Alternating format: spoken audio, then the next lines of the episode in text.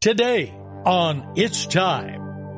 I think a lot of times when we don't obey what God's word says, it'll put a hurting on us. I hear the calling, it's time. It's time. It's time. Welcome to It's Time, the daily Bible teaching program of Mike Kessler, pastor of the River Christian Fellowship in Twin Falls, Idaho. Today, we're going verse by verse through the New Testament book of Acts. So follow along as we join Pastor Mike.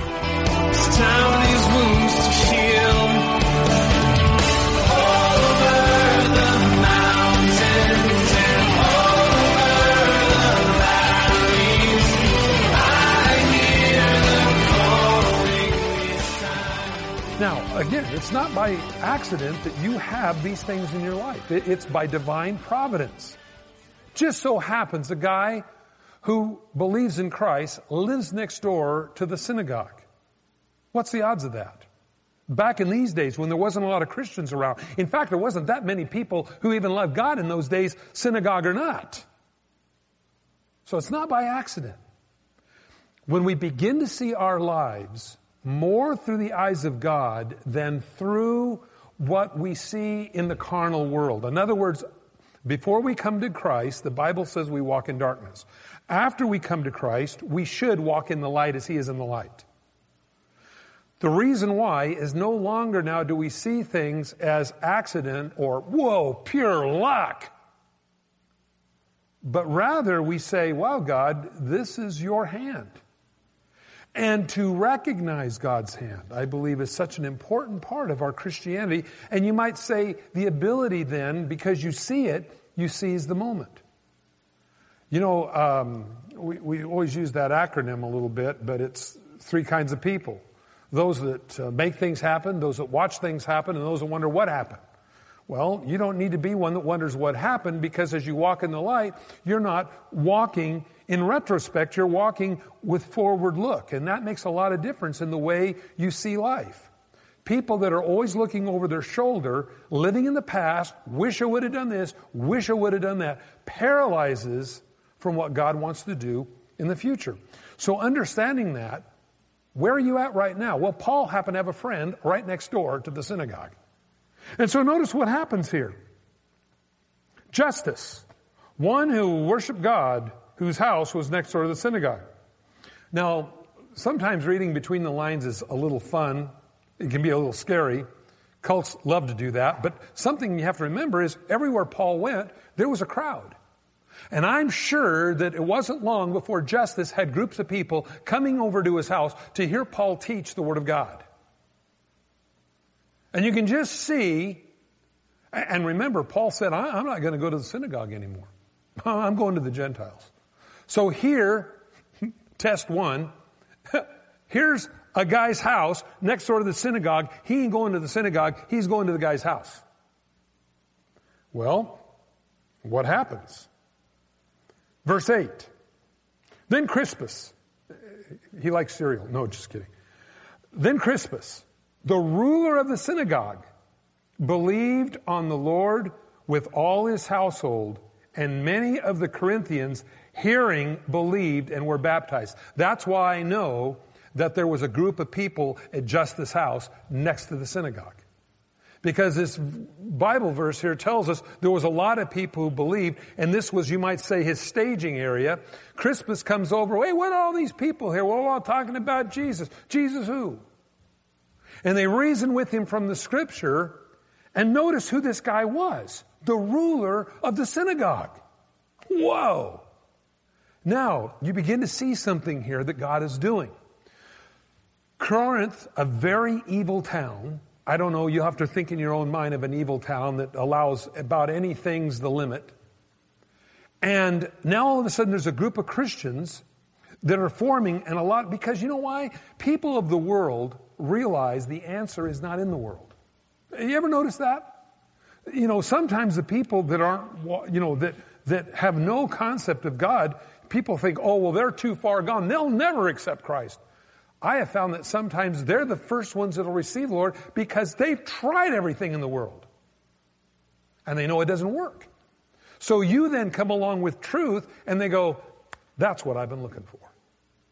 And God speaks in their heart and they respond in hearing the gospel. Well, notice it says that Crispus, the ruler of the synagogue, believed on the Lord with all of his household. Well, you know what that is called? That's called termination. He wouldn't remain then the ruler of the synagogue if he was believing in Christ Jesus because the other Jews would dispel him. Well, we'll get into that in a minute. It says many of them were baptized. Uh, Paul talks about this in 1 Corinthians chapter 1 that he baptized um, Crispus and Gaius. And, but he said, Christ, God did not send me uh, to baptize. But he said, he sent me to preach the gospel. Now, something you have to remember for those that believe you have to be baptized to be saved.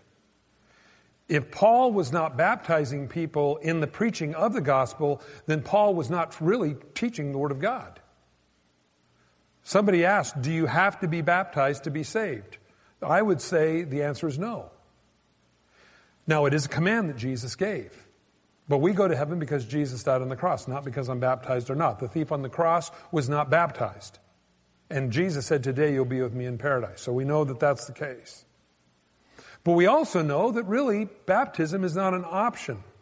It's something that Jesus commanded to do. So we want to have baptism. We want to, we want to do what Jesus said. But baptism is an outward sign of an inward change. Always remember that. Paul said, God did not send me to baptize. He sent me to preach the gospel. Again, this is in uh, 1 Corinthians chapter 1. He said, and I didn't baptize anybody except Crispus and Gaius. And we find Crispus here who he was. He was the ruler of the synagogue. So, he tells us, many believed and were baptized. Now, verse 9, the Lord spoke to Paul in the night by a vision. Notice what he says to him. Do not be afraid, but speak and do not keep silent. For I am with you, and no one will attack you to hurt you, for I have many people in this city.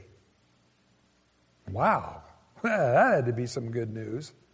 Now, why do you suppose that the Lord spoke to him? Well, we remember that Paul, um, going back a couple chapters, was beaten because of his relationship and what he did. Remember the girl in uh, Acts 16 who was possessed by a familiar spirit. She could tell fortunes and brought her masters a lot of money by the ability to tell fortunes. And when they cast the demon out of the girl, she could no longer tell fortunes. And the people who owned this woman drug Paul into, in, into the court and they were beaten and then thrown into prison. And so I, I believe that Paul was going, oh, it's a little scary here. It's a little intense. And knowing this city is as wicked as it is, ooh, this could be a bad thing.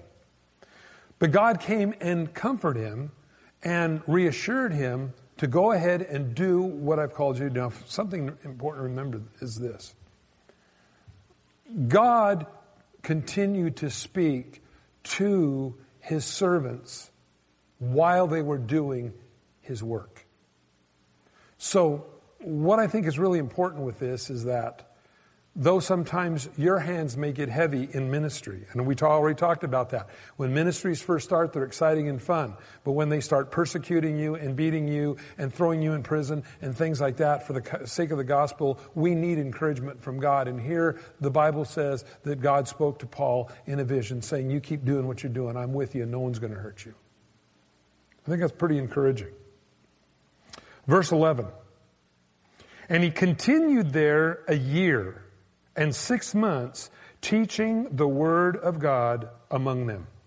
So Paul is well establishing the Corinthian church. Now, I like this because Paul writes this. He's there for a year and a half teaching them the word of God. And then when we read 1 Corinthians, it's funny how quickly they had drifted from what Paul had taught them. They had taken the communion uh, time uh, of remembrance, turned it into a drunken party. Uh, they were baptizing for the dead, which Paul says, why are you doing this? Where are you getting this junk?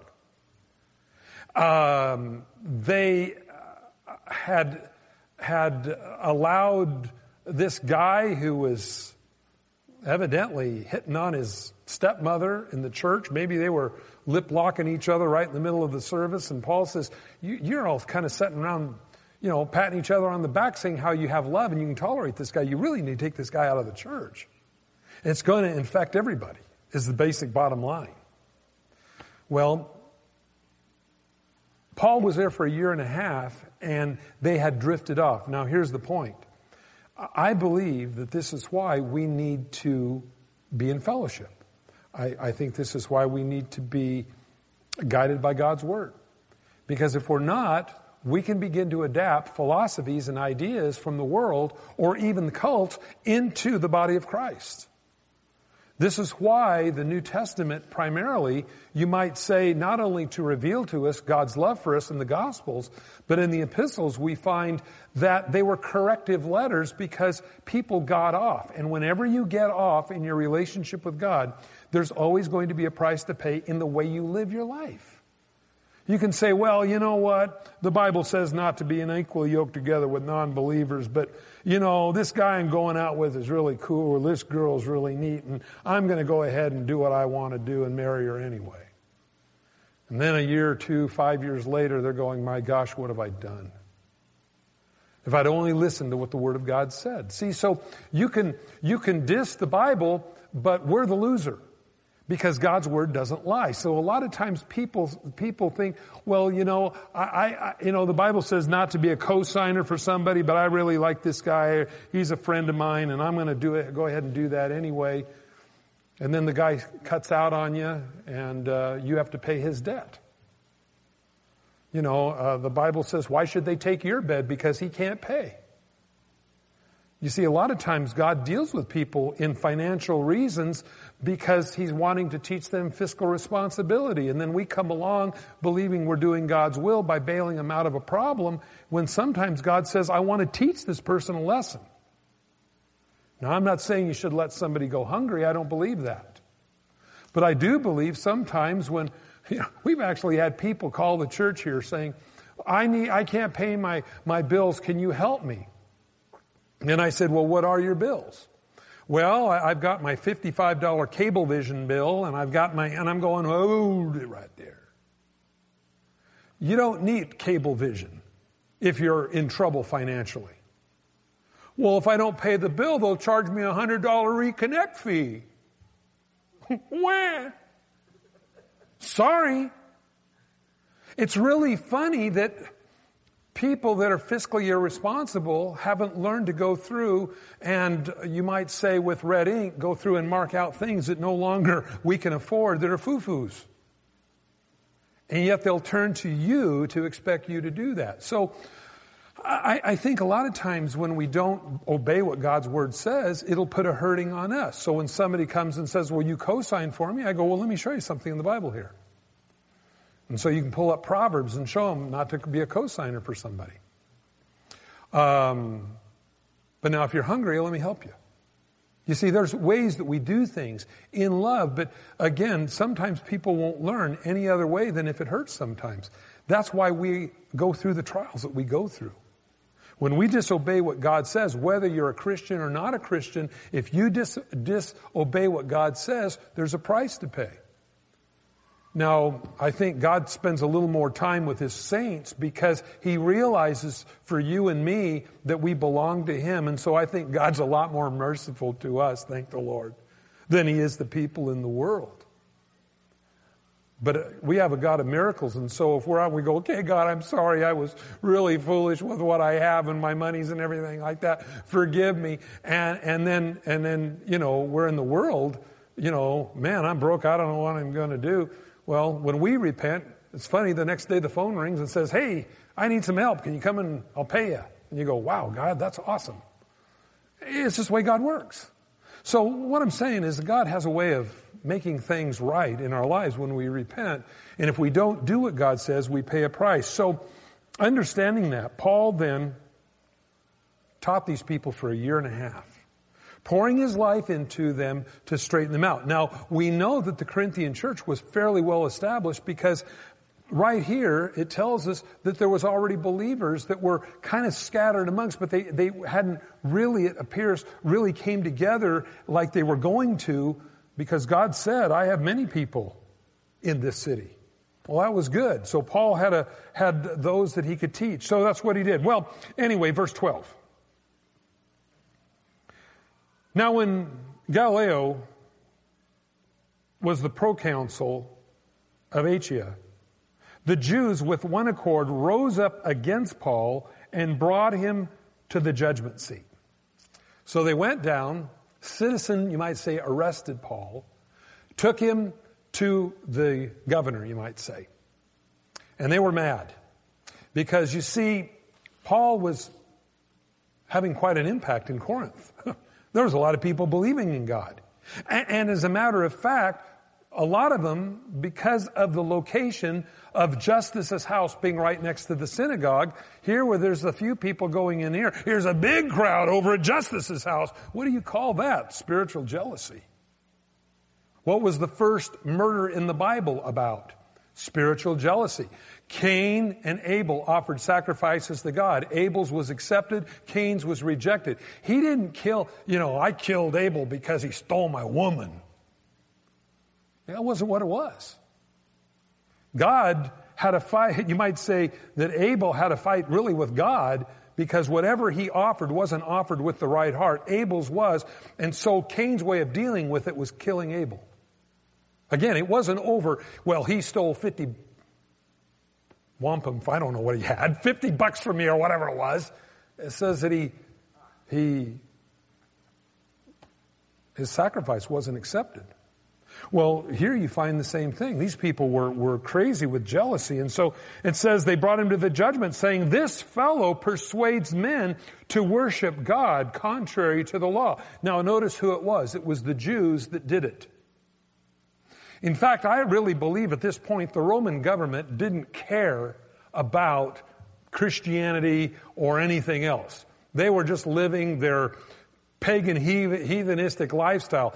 But it was the Jews that continued to stir the people up against the Christians. And this then caused the government to become involved to come down on the Christians. It's really strange how this all unfolds. Well, anyway, these Jews come holding on to Paul, saying this fellow persuades people, men, to worship God contrary to the law. You see, uh, in order to have religion, you had to have it government, Roman government approved. Well, these guys were just loving Jesus, that's all. And when Paul was about to open his mouth, uh, notice he was about to open his mouth. Gallio said to the Jews, If it were a matter of wrongdoing or wicked crimes, O Jews, there would be reason why I should bear with you. But if it's a question of words and names and your own law, look to yourselves, for I do not want to be a judge of such matters. And he drove them from the judgment seat. Wow. he said, you guys, you know, and, and, and, really that was wisdom. He, he could see the jealousy. He could see something wasn't right. And he said, you know what? You guys get out of here. Exactly what God told Paul would happen in the dream. It wasn't going to be the way it was before when you got hauled before the magistrates concerning the girl who was demon possessed. This time, you're not going to get beaten. Notice what happens. Then all the Greeks took Sosthenes, the ruler of the synagogue, and beat him before the judgment seat, but Gallio took no notice of these things. Uh, what's this? Let's look at it again. Knowing what we've just studied, now this verse will make some sense. Then all the Greeks took Sosthenes, the ruler of the synagogue. So that tells us that Sosthenes, the ruler of the synagogue, who evidently had taken Crispus's place. Crispus was the ruler of the synagogue, but he believed in Christ. Paul had been there for a year and a half teaching the gospel, and so now there's a new ruler of the synagogue who accosted Paul with his Jewish buddies, hook, took him down to Gallio's place and said, look, he's reckoning and he's, he's per, perverting our ways and he's in rebellion to the government and all these kinds of things. And Gallio says, you know what? If you guys got a criminal matter, I'll hear it. You don't have a criminal matter, get out of here. Then, what's really strange is those guys that had brought Paul down, thinking they were going to have Paul beaten or put in jail, instead what happens, as it says, then all the Greeks took Sosthenes, the ruler of the synagogue, so evidently he was probably the ringleader or the mob leader that accosted Paul to bring him down there. The ruler of the synagogue, it says they beat him before the judgment seat. Wow. He thought that he was going to get Paul, but instead the Greeks got him. You know, it's funny. Sometimes the Bible says the Bible says that the pit that they dug for you to fall in, they fall in themselves. It's really amazing how God works that way. By accident? Nope. By divine providence. Now, something interesting here. Sosthenes. Hmm. Well, we find later on up in God's Word, if it's the same guy, and I believe it is, this guy gets saved too. No doubt he probably saw the power of God in this event. And though he might have took a little bit of a whooping, he came to the realization that God was real and that God had protected Paul. See, he went down there to indict Paul, and in turn, he's the one that got indicted and got beaten instead. God's got a way. God's got a way that's greater than our way, a better way, a better understanding than what we have. But you walk in God's ways. Your life is not by accident. The events right now in your life, you say, but Mike, you don't understand. I'm a Christian and I, I've rebelled against God and I've done a lot of stupid stuff and I'm in a big pickle in my life right now and all I can say is this, God's bigger than the pickle you're in. And what the devil intended for your harm, God will make it for your good. Now you got to think about that. Where are you at right now tonight? How's God want to use you? That's a decision that you will make. That's why the Bible says, seek first the kingdom of God, His righteousness, all the other things will be added unto you. Well, when do I start doing that? You see, Mike, I got these problems in my life from not living the way God was. And as soon as I start getting these things all fixed up, then I come back to God and start doing what God wants me to do. No, you start right now. You say, okay, uh, God, I, am a train wreck, but God, you love train wrecks. You know what else is really amazing? God, knowing all the things that you would do wrong, still chose you to be in His kingdom. Isn't that good to know? So God picks losers, but then makes them winners. I like that. So remember that. Sometime when you feel that, oh God, I've sinned too much, well, the thing is, no, sin does hurt. You drive a nail in a board, you pull the nail out, which is like the sin. Yeah, it leaves a hole in the board, but God is the one that heals. And so tonight, wherever you're at, realize it's not by accident. And God will, as promised, to rebuild your life according to his purposes. Let's pray. Father, tonight, thank you for your faithfulness. And Lord, we know that many times in our lives, we have gone too far. We've messed up. And yet, Lord, we see your restorative hand. As you rebuild our lives, you make us your children. Because we are. And so we ask you, God, that tonight that you would remind every one of us the work that you've begun in us, you will finish. And so allow us to see with your eyes, not with the eyes of the world, not with our old blind dark eyes, but God, that we would see your hand, these divine appointments each and every day in Jesus' name. Amen. Thanks for joining us on It's Time as Pastor Mike teaches verse by verse through the Bible. If you've missed a program or would like to catch up, you can do so by getting it from the It's Time podcast in the iTunes store or by downloading it from the It's Time website at theriverchristianfellowship.com. On behalf of Pastor Mike and the rest of us here at the River Christian Fellowship, thanks for listening and tune in next time for It's Time.